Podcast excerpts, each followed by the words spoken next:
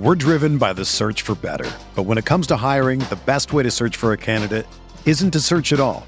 Don't search match with Indeed. Indeed is your matching and hiring platform with over 350 million global monthly visitors, according to Indeed data, and a matching engine that helps you find quality candidates fast. Ditch the busy work. Use Indeed for scheduling, screening, and messaging so you can connect with candidates faster. Leveraging over 140 million qualifications and preferences every day, Indeed's matching engine is constantly learning from your preferences, so the more you use Indeed, the better it gets. Join more than 3.5 million businesses worldwide that use Indeed to hire great talent fast. And listeners of this show will get a $75 sponsored job credit to get your jobs more visibility at Indeed.com slash BlueWire. Just go to Indeed.com slash BlueWire right now and support our show by saying that you heard about Indeed on this podcast. That's Indeed.com slash BlueWire. Terms and conditions apply. Need to hire? You need Indeed. Support for this podcast comes from U.S. Bank. When it's time for a new credit card, the best ones do way more than just buy stuff. And that's why U.S. Bank offers credit cards that make every day more rewarding. Earn cash back, score points when you shop, dine out, travel, or binge watch, or get a low intro APR. U.S. Bank credit cards were designed to fit your lifestyle. So make every day more rewarding and check out usbank.com slash credit card.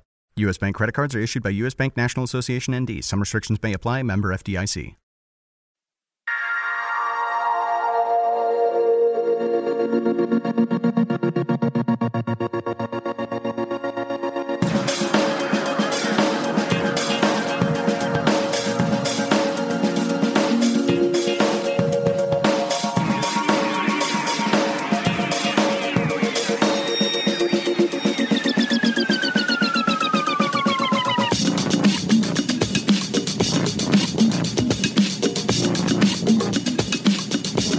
Welcome to the DFS Podcast Friday edition for this weekend's NFL games. Hi there, football fans. I'm Paul Bruno, and I invite you to follow me, as always, at Statsman22. Joining me, as usual, is John McKechnie, who's a busy guy and a great follow at Johnny McKex. Uh, John, as this is our last show before Christmas, we want to inform our listeners that RotoWire will be posting the next daily uh, NFL DFS podcast next Wednesday. There will be no shows of this variety on Monday or Tuesday, owing to the holiday break. So we'll hope that you all tune in on Wednesday. I'll be back on the air with James Seltzer covering uh, some of the positions. I don't know if we're going to do multiple positions, but it should be a pretty packed show since we're missing two days. In any case, we'll have the usual plan today for our Friday pod and look forward to getting back to this week's storylines and our respective FanDuel lineups. First, though, I want to know how my partner has got his plans lined up for the holidays. John, where are you and what's up? I am. Uh, I'm back in Maryland right now. Uh, very good to be home as always. I made it to the Ravens versus Eagles game this past weekend. Uh, that was a bit more of a nail biter than I was anticipating, but uh, you know that that defense just needs to understand that sometimes a, a, team will run a misdirection and you need to adjust a little bit. So that, that was a little bit concerning with with Le'Veon Bell coming up this weekend, but good time overall, and uh, looking forward to the Christmas holiday this weekend. I know that uh, I know that the Ravens and Steelers are, are, on are on Christmas Day itself, so that, that kind of adds like a, a level of stress to my Christmas that I wasn't anticipating. But you know, here we are. Well, and you know, for me, I'm, I'm at home. We got family coming, and we're going to be visiting my brother's house first on Christmas Eve. So it's back and forth, very local for me. So not too much travel miles, and very stress-free free in terms of the football too, because my Cowboys clinched the conference with last night's result which we will get into shortly. Uh, you know, uh, John, it's Friday. That means we get to put a bow on RotoWire's weekly series of position-based pods, where we take a look at the kicker positions today, and then come up with our best recommendations for full lineups as you and I share our top picks at each position. These choices will make up our FanDuel rosters for this week's games. But first, let's take a look at that last night's tilt. What were your impressions of the Giants and the Eagles? Well, I think you know, kind of, kind of to your point about our, our old buddy James Seltzer. There, I'm sure that he was pretty excited about about what all went down last night. You know, like that, like you said, uh, a divisional game can kind of can kind of take the records out of things and and, and change the com- complexion of a game. So you know, the Giants were were you know they were hot coming into this game, but they, they didn't have Janoris Jenkins. I think that hurt them as far as their pass defense was concerned, and they, they came out a little bit flat, in my opinion, uh, and that, that just kind of allowed the Eagles to, to go ahead and, and uh, capture the upset win. What did you think about it? Well, I have lots to say about this game. Finally, we got a competitive game for a change on Thursday night, one of the few times all season, John. The Giants, as you said, were expecting to waltz in and pick up, pick all over the Eagles' carcass, but the division rivals had other ideas, didn't they? I've been, wait, I've been waiting for a few weeks for Eli to throw some picks in. He had a th- three, three of them last night, you know, but that, that'll happen when you, when you have 63 balls going in the air. And I note that one of the pick six, a key play in the game, was by former Cowboy Michael Jenkins, who took it into the house for uh, a, t- a touchdown that the, that the Giants never really recovered from. But uh, right you know, uh, the, the, Giants were expecting to win. They'd been on quite a roll, and Eli did throw 63 times for 356 yards and a TD, so the FanDuel points were sure there in the, in the end, but Big Blue uh, even averaged over four yards per carry, so all the offensive numbers were in their favor, it's just that the final score was not. So from a FanDuel standpoint, there was lots to like in the Giants' repertoire, including uh, of course, the quarterback's night, but then Odell Beckham, 11 grabs for 153 yards. Victor Cruz, even, he was priced very low, I think below $5,000, and he rewarded his buyers with eight catches for 81 yards. Sterling Shepard, seven for 61 and a TD. The, on the Eagles side, it, you know, if you just look at the stats here, John, you would have thought they got drilled because uh, Wentz only had 152 yards in passing. Sproles had 63 yards in total offense. And beyond that, you know, Agholor's caught, caught a touchdown pass, but uh, the offensive stats here favored the Giants by miles, but that early pick six made them play catch up all night, and at the end of the day, that was all she wrote. Indeed. Uh, let's look around the league, John, with some of the headlines. First of all, following that ter- Thursday night tilt, it means the Cowboys have clinched the number one seed in the NFC. Of course, I'm happy about that, but it also means that games against Detroit and Philly don't mean a thing for them. I see Romo playing at least one of those games, probably the last one. Is this a good thing to clinch so early and have that quarterback controversy fueled, or can they just frame it uh, as resting the key players at this stage? I think it go, I think it goes both ways. I think you can definitely frame it as resting your players, but it, I think there there's a rub to it where um, I, I, just think it's a little bit hubris to to just sort of sit your players, especially with two games to go. Um, I think that that can kind of take take whatever momentum that you that you had uh, during the season and kind of like takes it out because obviously you're going to be missing another week once the playoffs begin uh, due to the bye. So I, I just I worry about taking your foot off the gas. I think that you know I think a lot of people tend to tend to think the momentum isn't a thing in football, but I I tend to believe that it is, especially in in a case with uh, with the playoffs concerned. Uh, so I would be worried about about taking your foot off the gas and putting in Romo. I know that that would create an extra headache for you. Um, I, I, think the Dak should, should play throughout. I, I, mean, I understand sitting him maybe like the second half of Week 17, but beyond that, I, I would be worried about just kind of sitting everybody. Yeah, I agree with you. I mean, on the plus side, they are looking at getting a guy like Greg Hardy finally back into their pass pass. Uh, rush, so they could be a little stronger. And uh, Gregory too, right? Uh, yeah, that's right. So there's a couple of guys that, that look like they could be getting healthy there, and, and it might be interesting to see what this team looks like as they get into the playoff mode. But I, like you, uh, express a little bit of nervousness for them if they do put, take the foot off the gas. I think it's hard to stop and start in the NFL, and so I'd like to see them just continue to run roughshod and uh, maybe go 14 and 2 and finish the season on a high. Uh, but uh, let's look at another couple of situations, John. Uh, Goff in Los Angeles, he's had an, an iffy uh, rookie campaign, and he's just come through concussion protocol, and yet he's slated to start again, slated to start against the 49ers this week. I'm not really crazy about this decision, but wonder what you think about putting in a high draft pick who uh, a lot of the future hopes are pinned on this guy, and he's just clearing concussion protocol. What do you think?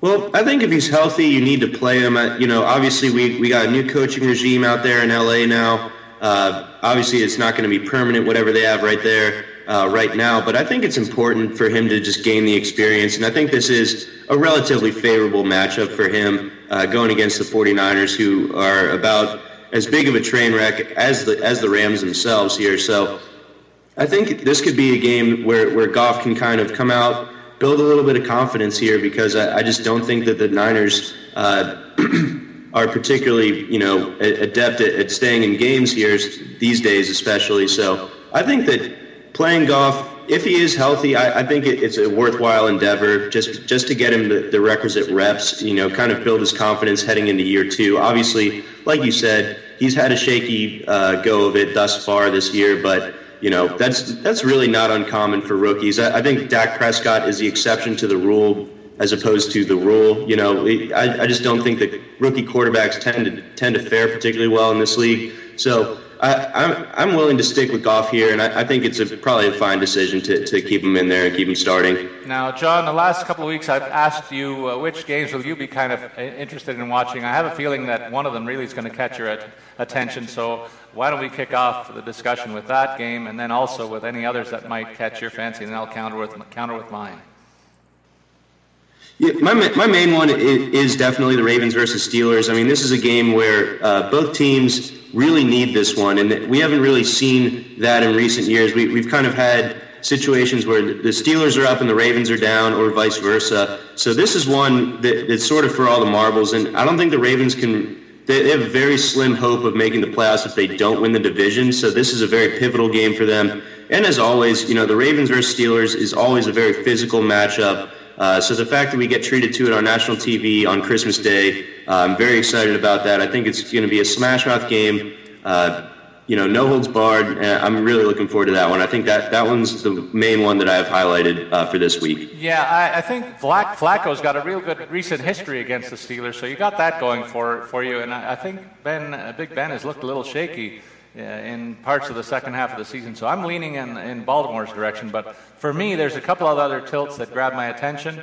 Uh, one of which is Minnesota and Green Bay. Of course, the annual Central Division tilts late in the season tend to decide that division, and, and there's a few that are happening in the next couple of weeks that should tell the tale there. I'm curious to know what, where you st- stand on that, but I think Green Bay's found something in their running game, which I'll be talking about as one of my picks actually later on, that may give them the advantage here. And then, of course, in the later game, I'm looking at Denver and KC, another divisional matchup with that ferocious Denver defense carrying this team further than I thought they would go this year and remaining in contention in this division. Uh, Kansas City Chiefs are no slouch either, so I'm looking at this one as a bit of a coin flip. How do you feel about both of these games?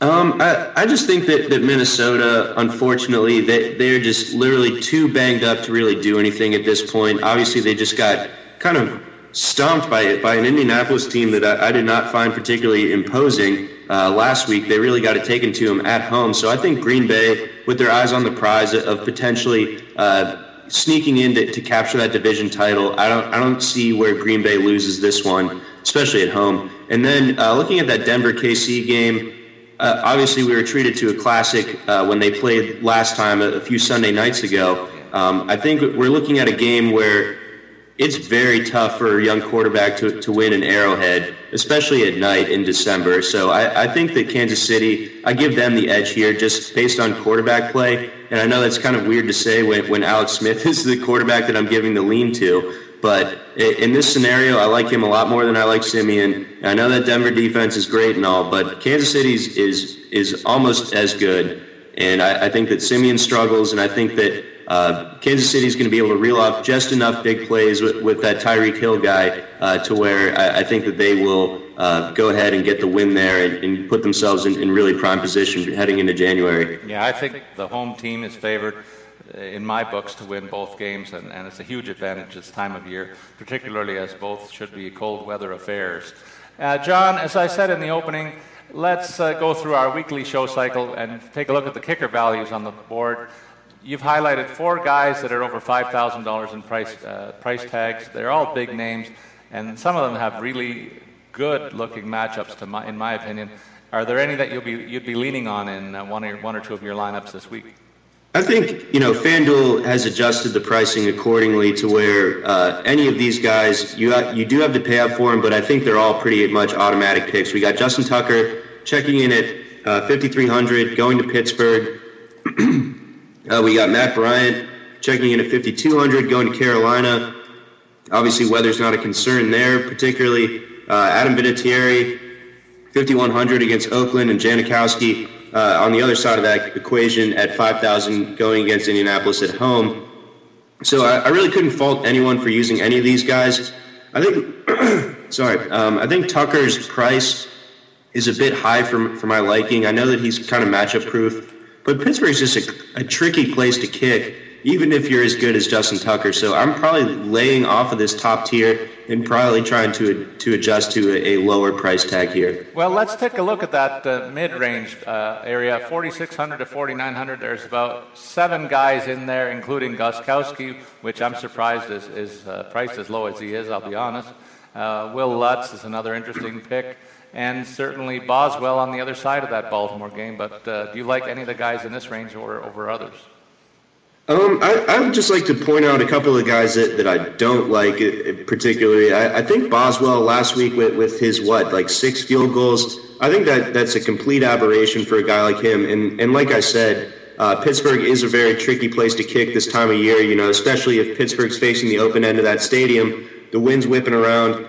I don't think that Boswell really has the leg that, that a guy like Justin Tucker does. So I, I'm probably laying off of him. I think his price jumped up because of how well he did last week but I, I don't trust him. I think the guy I trust the most from this tier is probably Steven Hauschka at 4,800 going against Arizona um, at home. I think that Hauschka is pretty much an automatic guy at this point, and I think that Arizona's defense is good enough to, to where they can probably stall out a few Seattle drives here. So I think that Hauschka might get, you know, like three field goal attempts. I, I trust him to hit all three of those and then you know whatever extra points come in. So I'm looking at double digits here for, from Hauschka, and I, I think I'm going to roll with him out of this tier. All right, and then in the 4,500 and under, I found a few guys in here that I could pick, and in fact, I do, did choose one of them. I'm going to save that until I hear from you. And uh, who do you like in this tier? And then ultimately, uh, I'll ask you about your pick uh, on the official FanDuel lineup under your name, John. Um, I, I, would say from from this tier, I mean, we, we got guys like Andrew Franks uh, of Miami, Connor Barth of Chicago, Aguayo, Jason Myers, uh, Nick Folk. But I think Phil Dawson, if you're going the minimum price, um, I think that uh, the Rams defense has been soft enough of late to where San Francisco should be able to move the ball at least a little bit on them. And Phil Dawson, you know, he, he's a guy that, that can can make a kick from almost anywhere as long as uh, the Niners get into field goal range, and I just trust that they will. Um, and obviously, weather's not going to be a factor in LA. At least I don't believe. Although we, you know, uh, if you were watching the bowl game the other night in San Diego, it was pouring rain. So may, maybe maybe we see some rain in LA. I don't know, but I think Phil Dawson of the minimum price guys. If if you really are strapped and need to just kind of get that minimum price guy at kicker, uh, Phil Dawson would be my pick there. All right, and who is your pick for the your official FanDuel uh, lineup, John? Um, I, am I'm, I'm going to lean on Hauschka. I really do believe that that he's uh, he's got about as high as, of a floor as as we see amongst these kind of mid-priced kickers. Um, and the, the, you know that's sort of what I tend to target. I, I usually try to not pay up too much for my for my kickers unless I have some extra cash left over. So I think Hauschka, uh, just a very safe play, kicking at home. Uh, I, I, just see I just see where he can he can hit three field goals, get a couple extra points, and, and you know get hit value for you uh, you know pretty easily. Well, and and I'm going to counter that with my pick. I went to the bottom of the tiers here and found Josh Lambo of San Diego at Cleveland for forty five hundred dollars.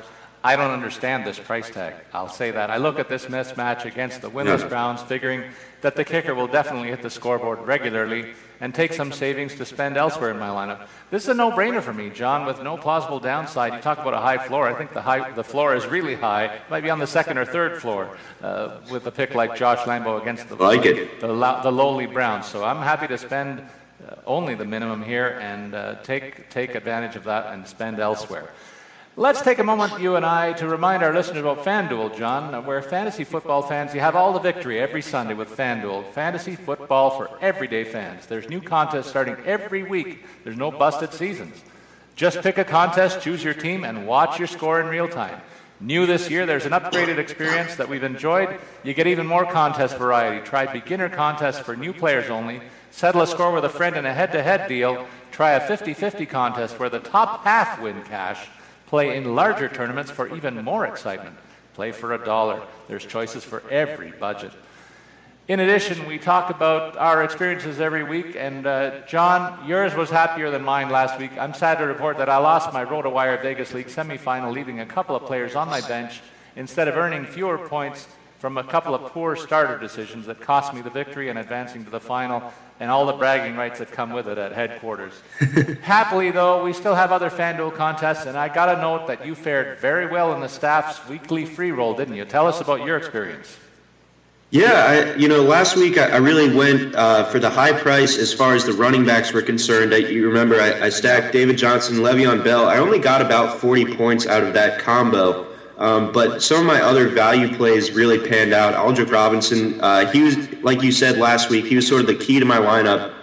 And uh, he showed up with 13 points. Michael Crabtree had that incredible catch in the end zone, uh, so he ended up with 15 points out of uh, you know from a 6,000 price range. Uh, so I, I, really kind of I lucked out uh, with, with, some of those value plays while, while also kind of st- stacking heavily on those running backs, but I was still able to come out uh, and finished like I, believe fifth in our uh, expert contest. So yeah. I was pretty happy about that one. And that gets you some more money to play in subsequent weeks, John. And I know you will. We, we're all, we're still both engaged by the FanDuel format because it offers a clean slate every week for everybody. And that's fun and entertaining for me. I, I know you feel the same way. And we invite our listeners to have fun with all that fantasy football has to offer at FanDuel. Be sports rich. There's a special offer for new users where you get a free six-month RotoWire subscription with a $10 deposit on FanDuel. Go to FanDuel.com slash RW. Not only will you get the free subscription, but you'll have that $10 available to play with on FanDuel. That's over $40 in value for just 10 bucks. Go to FanDuel.com slash RW. All right, John, it's time for the rest of our FanDuel lineups. Who do you have at quarterback? I'm going to go with uh, Matt Ryan this week. He's checking in at 8,100 going on the road to Carolina. So I, I, think that on paper that seems like an intimidating matchup, but frankly, I don't find the Carolina pass defense to be really what it was, especially without Josh Norman. And if they keep Kuechly out, then you know that opens up the middle of the field. I know that uh, Austin Hooper, the, the tight end for, for the Falcons, is probably out. Um, but I, I think that that really helps the, the passing game as far as the running backs are concerned. A guy like Devonta Freeman or Tevin Coleman here. So at 8,100, uh, I really like Matt Ryan's chances against that secondary, and I think Julio Jones is coming back too. That never hurts. So I, I think this is a this is a situation where uh, the Panthers might try to play spoiler here, but I think the Falcons uh, at this point of the season have a little bit too much firepower going. And I think that uh, Matt Ryan is gonna is gonna put up uh, some nice numbers here. John, I'm going to counter, but with my quarterback coming from the Indy and Oakland game, and listeners will say, "Well, who do you got?" Because both of these guys are facing very poor pass defenses. I, I will say that uh, this matchup clearly favors both high octane offenses against some of the worst pass defenses in the entire league in what ought to be uh, good field conditions, and uh, that has to be a consideration this time of year. I choose Luck over Carr just because he's been so consistent, throwing for over 250 yards and two TDs in six of his last seven games. He'll put the ball in the air a lot in this key battle with plenty of playoff implications, and I'm ha- happy to take my chances at this price tag on one of the better gunslingers in the league against that porous Raiders pass defense. Your running backs, who you ta- who's your tandem? Uh, let's see. Before I get into my running backs, I, I really do like the, the luck pick. I, I think tar- targeting that game is, is going to be uh, very very crucial to a lot to a lot of lineups, especially tournament lineups, uh, because the, the projected over under is pretty high there. So I do like that pick. I like getting action on that one. Um, but as far as my running backs are concerned, I'm going to go with David Johnson starting off, uh, 8,700. So that that is expensive, but it, it's about an 1,100 uh, price break for, from where he was last week. So I really, I think I'll take any any time I can get David Johnson under 9,000. I have to lock him in uh, because he, you know, he's almost a lock to get over 20 touches in any given game, especially a tough game like this one against Seattle. Uh, Seattle is not going to have Earl Thomas, as, as we've noted throughout the last couple weeks. So that, that sort of hurts their run support a little bit. They're, they're not able to stack the box as well without him. And I think that David Johnson also sees so many targets out of the backfield, too. So I, I don't think that Seattle really has a guy that can cover him coming out of the backfield like that. So at 8,700, uh, I, I, really feel like the, the floor is pretty high there for David Johnson. I think I think he'll be able to see the requisite touches to, to make it work there, even against a tough matchup here. And then uh, my second running back is, is Jordan Howard, checking in at 7,200. Washington is just terrible against the run. I, I mean, we saw it this past week uh, with with the Carolina game, you know, where Jonathan Stewart, uh, who's been a pretty big disappointment throughout the season, he was able to kind of run roughshod over them. A lot of chunk yardage that he was picking up. And I think Jordan Howard is running the ball about as well as any other running back in the league at this moment. Um, so he hasn't had less than 75 yards on the ground since October 20th. So that's a, that's a pretty nice streak he's got going on. And he's also capable out of the backfield as a pass catcher. And as we know, uh, FanDuel with the half point PPR, that's always just a little added bonus when you can get some catches out of your running back. Uh, and he really looked really good against a, a, a, a uh, Green Bay run defense that, that is certainly no slouch. So I think that this is a downgrade as far as the matchup goes. He's got a really favorable one here, and I think that he's going to be able to to uh, put up huge numbers here. Well, let's see. You talked about favorable matchups. You talked about running backs that can catch the ball out of the backfield. I guess I was listening, listening telepathically to your preparation, John, because the two guys that I picked fit that description to a T. Perhaps no, no one more than DeMarco Murray of Tennessee. He gets a soft matchup against a terrible Jacksonville team, pricing him at $8,300 is a bargain, in my opinion. He's been the centerpiece of an underrated offense all year long, and he ranks second in the entire league in rushing yardage and has added 50 receptions in the passing game. He gets that favorable matchup against a horrible Jaguars run defense, and they're, while they're tough against the pass, I see Murray get an extra amount of work eh, on the ground in this key game for the Titans, so I really like him in this matchup. And then I'll pair him with Ty Montgomery of the Packers versus Minnesota. You talked about how Minnesota is flagging a little bit as we get near the finish line. His price tag is only $6,300, but what we've seen over the past few weeks is Montgomery, a converted wide receiver, has moved into the backfield and taken a load from Rodgers' shoulders in the offense for Green Bay and their uh, one time dependence on the passing game. He's coming off a huge game last week and should be used just more just because of the weakness of the Vikes' run defense. We know how good they are against the pass, so I could see uh, running uh, more running attempts by Montgomery, and uh, if he approaches last year's uh, last week's uh, yardage total of over 130 or 140 yards, if I remember correctly, I'll be very happy with that at this price tag. Definitely. Uh, John, your three wide receivers. Um, I'm going to go. I'm starting off with, a bit of an expensive guy here. Uh, I'm going to go with Antonio Brown, checking in at 8,300. So definitely uh, a little bit of the one of the pricier uh, receivers that we have on the board here. But I really like his matchup. Uh, I don't think the Ravens are going to have Jimmy Smith. I think the Ravens are going to load up to, to stop Le'Veon Bell. So I, I think that Brown is going to see, you know, t- 12 to 15 targets here and I, I think that he's definitely going to be able to capitalize on them. Probably burn the Ravens deep downfield because I mean they're they're going to stick either Shareece Wright or Tavon Young on him. Shareece Wright just uh, hasn't had a particularly good season, and Tavon Young, for how, for how good of a rookie season he's had, he's just a smaller player. He's only five nine. I think Antonio Brown should be able to dominate him physically if they line up against each other. So I think Brown at 8,300 uh, is a no-brainer here. And then uh, Julian Edelman uh, checking in at 6,700. Uh, going against the, the, Jets' pass defense, it just really isn't what it once was. I, th- I think one of the bigger storylines of this entire season has been uh, the demise of of, uh, of Darrelle Revis, and it, it, you know it's been unfortunate, obviously, but uh, I think this is a, this is a scenario where the Patriots t- uh, will capitalize. I know we talked earlier about keeping your foot on the gas, even if you have things kind of wrapped up. I think the Patriots are one of those teams that always keeps their foot on the gas no matter what.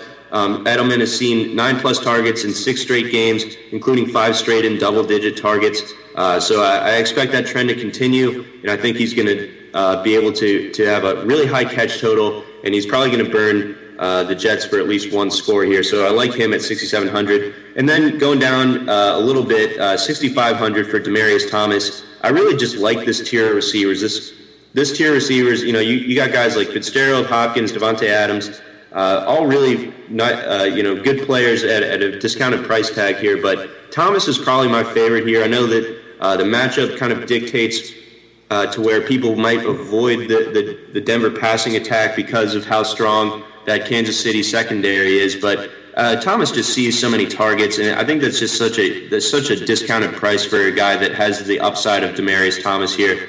Uh, so I, I, know he hasn't scored a touchdown in a couple weeks, but I, I, I still think that he's going to see the requisite volume to where he pays off at, at just 6,500. John, I love the fact that you lean on two guys that I seem to pick every other week in Edelman and Thomas. I stayed away from both of them, but I could certainly see your case for each of these guys priced so, so nicely, and they could each go off. But I countered with three other guys who fit that profile in a similar way, and I looked at, leaned on the fact that they all have very poor pass defenses that they'll be facing this week. So I took the number one guy in, in three different uh, teams that are facing these three poorest pass defenses, and I still wound up not having to pay more than 7,600 for any of them. That 7,600 went to T.Y. Hilton of the of the Colts against the Raiders.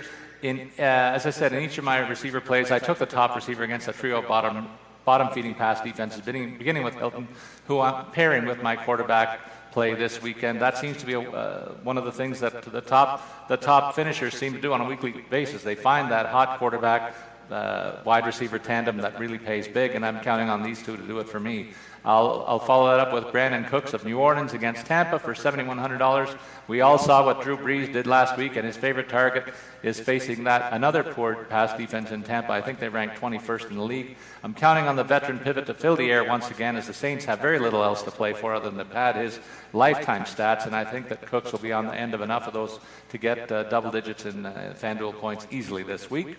And finally, I'm picking Tyrell Williams of San Diego against that Cleveland Browns uh, team that is really hopeless on all counts.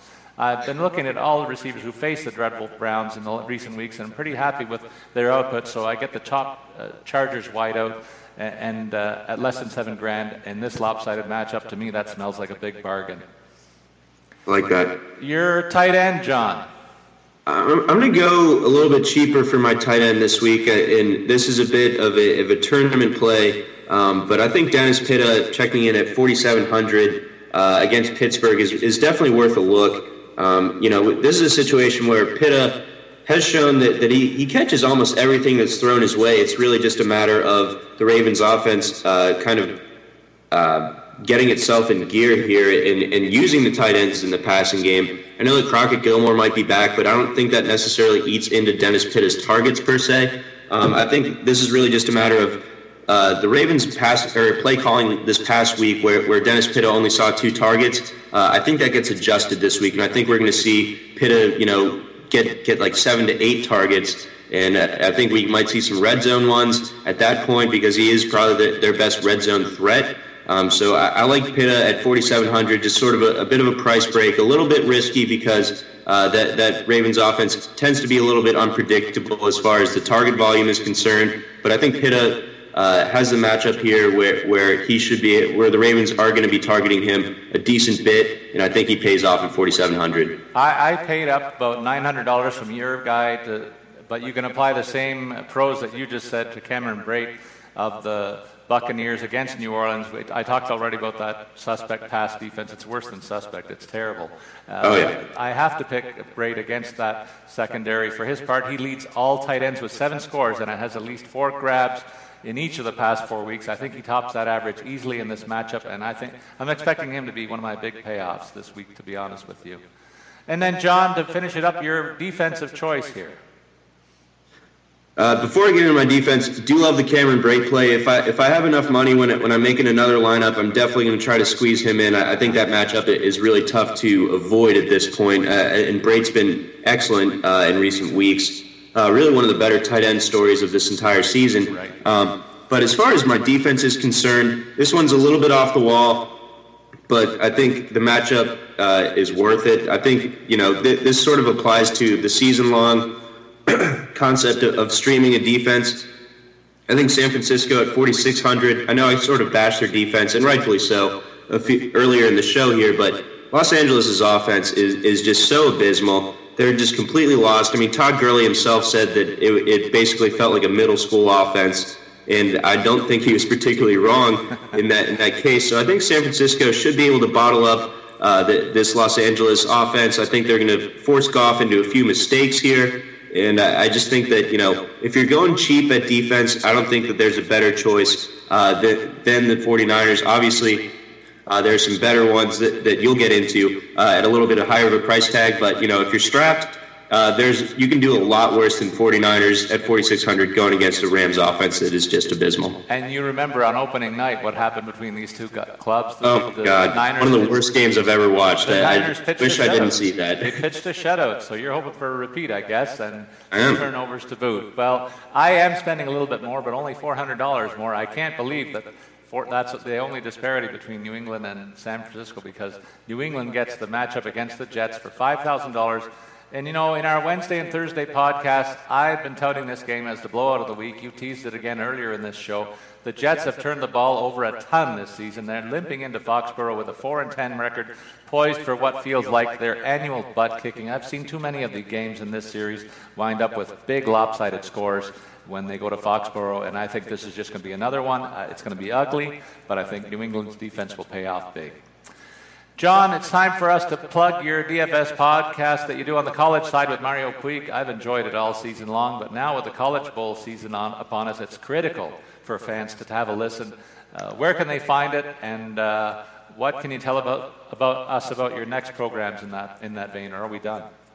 Uh, we are done for the regular season, but our, our bowl podcast is still up. And it, you know, if you're in a if you're in a uh, confidence pool where you can still adjust your picks accordingly, uh, we have you covered there. We went through every single bowl game uh, last week. It's an hour and a half long show. It's a, it's a doozy, but we, we you know we paid attention uh, to everything from that from that New Mexico Bowl, UTSA uh, versus New Mexico. Paid the same amount of time to that one as we did, you know, like the Alabama versus Washington playoff matchup. I mean, we and that's not to say that we didn't uh, spend a good bit of time on that one. It's it's really to say that we had uh, stuff to say about every single bowl game. Uh, so take a take a look at that one. Uh, thus far, I'm six and three against the spread. I, I got upset last night uh, in that Colorado State game. I did not see Idaho putting up 60 on Colorado State the way that they did. So a little bit salty about that one, but otherwise it's been pretty smooth sailing. Did call the Wyoming cover against BYU, so feeling good. Um, give it a listen. So our, our picks have been pretty uh, solid thus far, and I think it, you know, like I said, if if you are still able to adjust your confidence bowl picks, uh, that's definitely uh, worth worth your listen, even if it is an hour and a half long. And uh, it is good listening. Uh, it's uh, get a cup of coffee, have a have a dessert ready, and your checklist because these Sit guys give, give you a lot of good information on these games. I can attest to that.